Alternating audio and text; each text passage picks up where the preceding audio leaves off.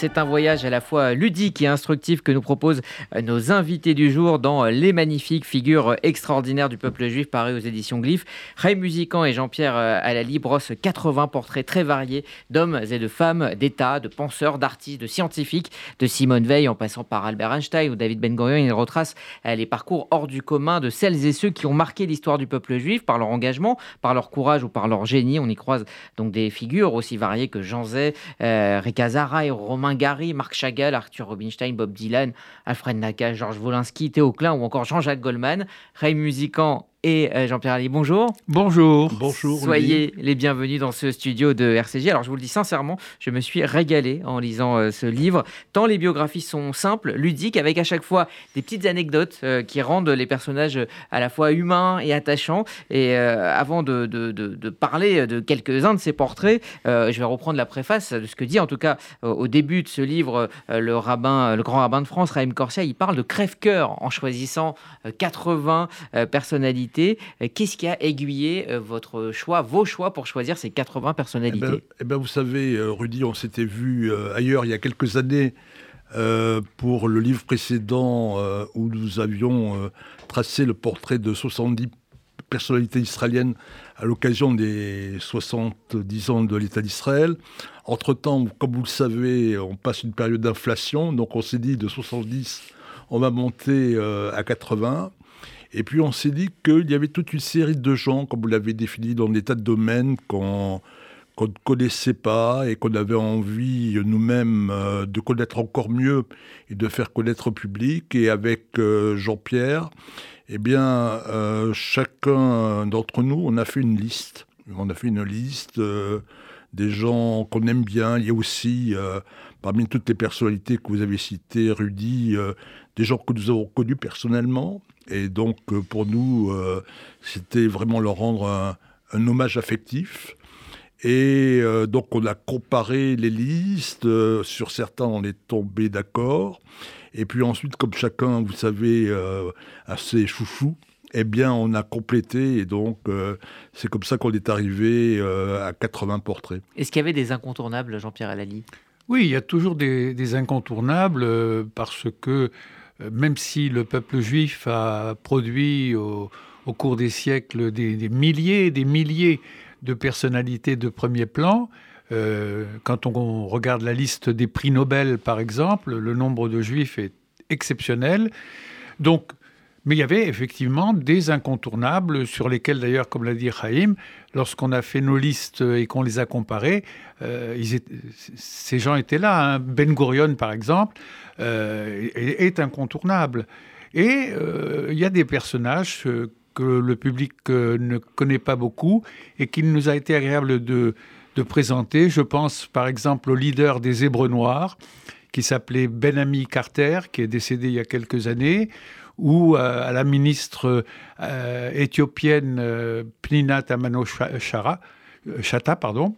donc, je crois que notre originalité, c'est d'avoir mélangé des incontournables avec des personnalités très intéressantes mais moins connues. Vous savez, notre éditeur Eric Martini, quand on lui a proposé le manuscrit, nous a presque engueulé en disant mais je comprends pas votre bouquin, il n'y a pas Freud. Mais oui, il n'y a pas Freud, mais on ne pouvait pas tout mettre. Alors effectivement, il y a des, personnages qu'on redécouvre, par exemple, euh, le rôle déterminant de Chaim Weizmann, le premier président de, l'État d'Israël, euh, dans la création euh, de, l'État. Oui, oui. alors écoutez, il faut tout d'abord dire que Chaim Weizmann a joué un rôle fondamental dans la fameuse déclaration de Balfour, puisque, vous savez, c'était un, un scientifique euh, de haute réputation euh, qui vivait en Grande-Bretagne euh, pendant la Première Guerre mondiale et qui a mis au point un système qui a permis d'améliorer les performances de la Royal Navy, les bateaux de guerre britanniques. Et donc, Lord Balfour, qui à l'époque-là était ministre, avait dit Raïm, euh, en échange, euh, qu'est-ce qu'on pourrait faire? Et c'est là où il lui a demandé de faire cette fameuse déclaration de reconnaissance euh, d'un foyer national en, Israël qui a été adressé à, au baron de Rothschild. Alors pourquoi le baron de Rothschild Vous allez me dire, eh bien tout simplement parce qu'il était le président du board.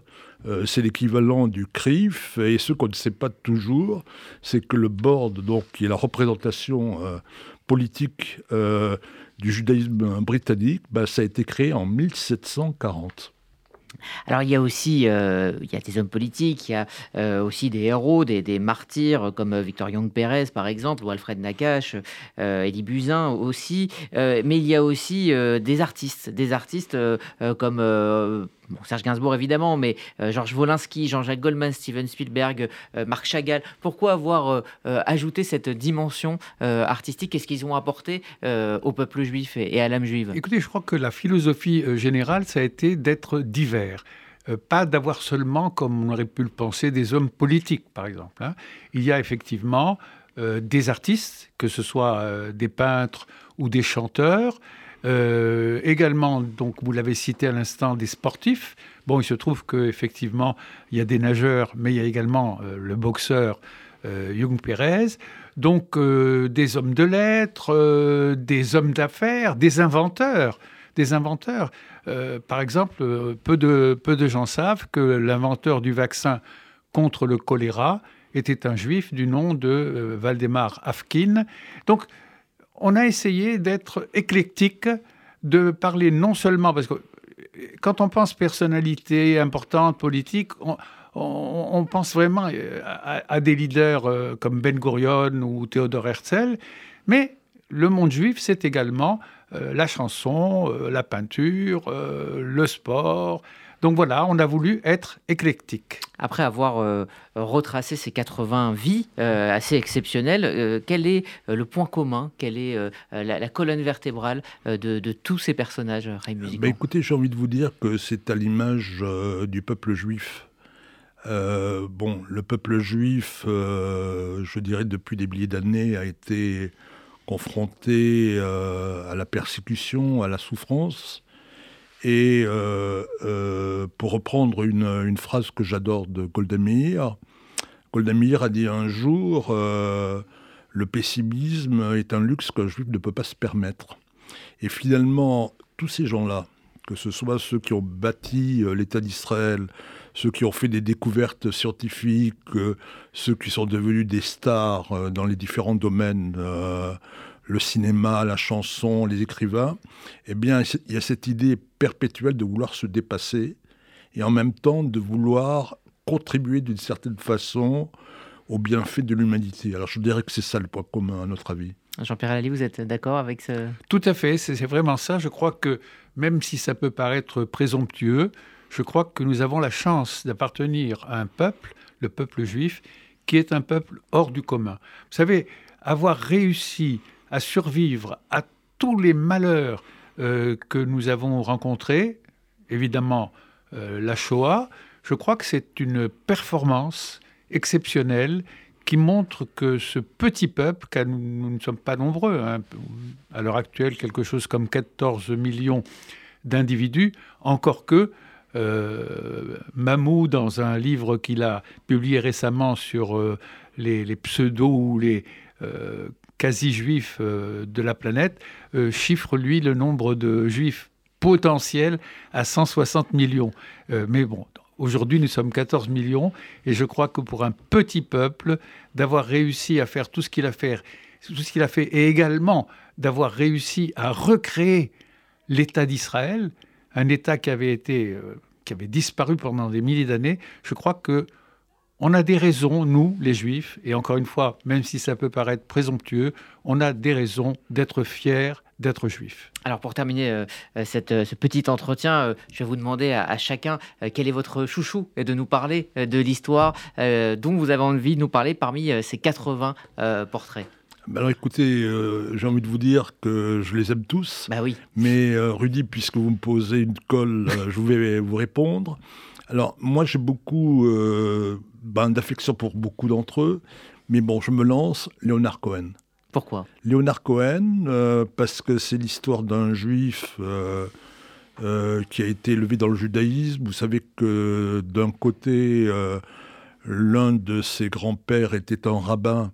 Et l'anecdote que racontait Léonard Cohen, c'est que si on mettait une aiguille sur un fragment de la Torah, eh bien son grand-père était capable de lire et de réciter par cœur la Torah. Et de l'autre côté, son autre grand-père, lui, était un militant, puisqu'il a créé euh, euh, le, Congrès juif euh, canadien. Et Léonard Cohen, toute sa vie, même si à un moment il a eu une période de recherche dans le cadre d'un monastère bouddhiste, est resté profondément juif. Alors, je vous donne deux ou trois exemples pour illustrer mon propos. C'est que tout le monde presque sait que, accompagné euh, par Mati pendant la guerre de Kippour, euh, pendant deux mois, il a été euh, dans les bases militaires de Tsal pour encourager les soldats. on sait que dans son dernier disque, il était accompagné par la chorale euh, de la synagogue où il a appris l'hébreu, où il a appris euh, euh, le, le Kodesh.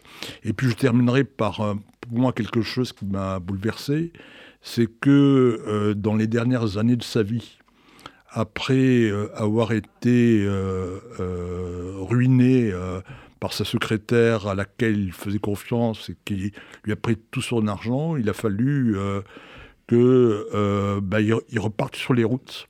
Il a fait une tournée qu'il a notamment euh, conduit euh, ici à Paris. Et puis l'un de ses derniers concerts, ça a été à Ramat Gan. Je ne sais pas si vous y étiez, Rudy. Non, malheureusement. bon, donc c'était à Ramat Gan. imaginez 65 000 personnes. Et puis il termine par le Birkat Kohanim, puisque c'est un Kohen.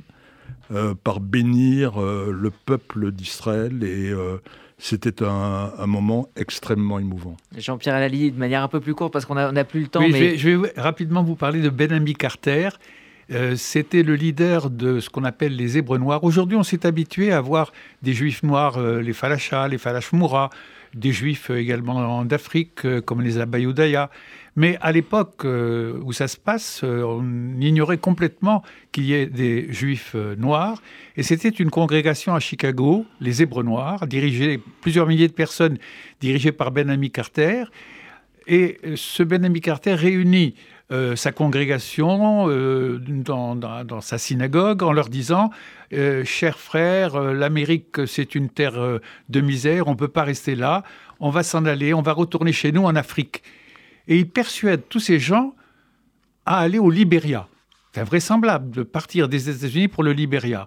Et les Hébreux noirs acceptent et vont au Libéria. On leur donne des terres, ils essayent de faire euh, ce qu'ils peuvent, mais euh, personne ne les aime. Les autres Libériens, sont pourtant des Noirs, hein, euh, refusent ces gens, ne supportent pas leur façon d'être, et finalement, il réunit toute l'équipe et leur dit, les amis, le Libéria, c'est nul, notre vraie patrie, c'est Israël. Allez, on va tous en Israël. Et ils sont allés en Israël par centaines. Le gouvernement euh, israélien était absolument affolé parce qu'encore une fois, il n'y avait pas les falachas, etc.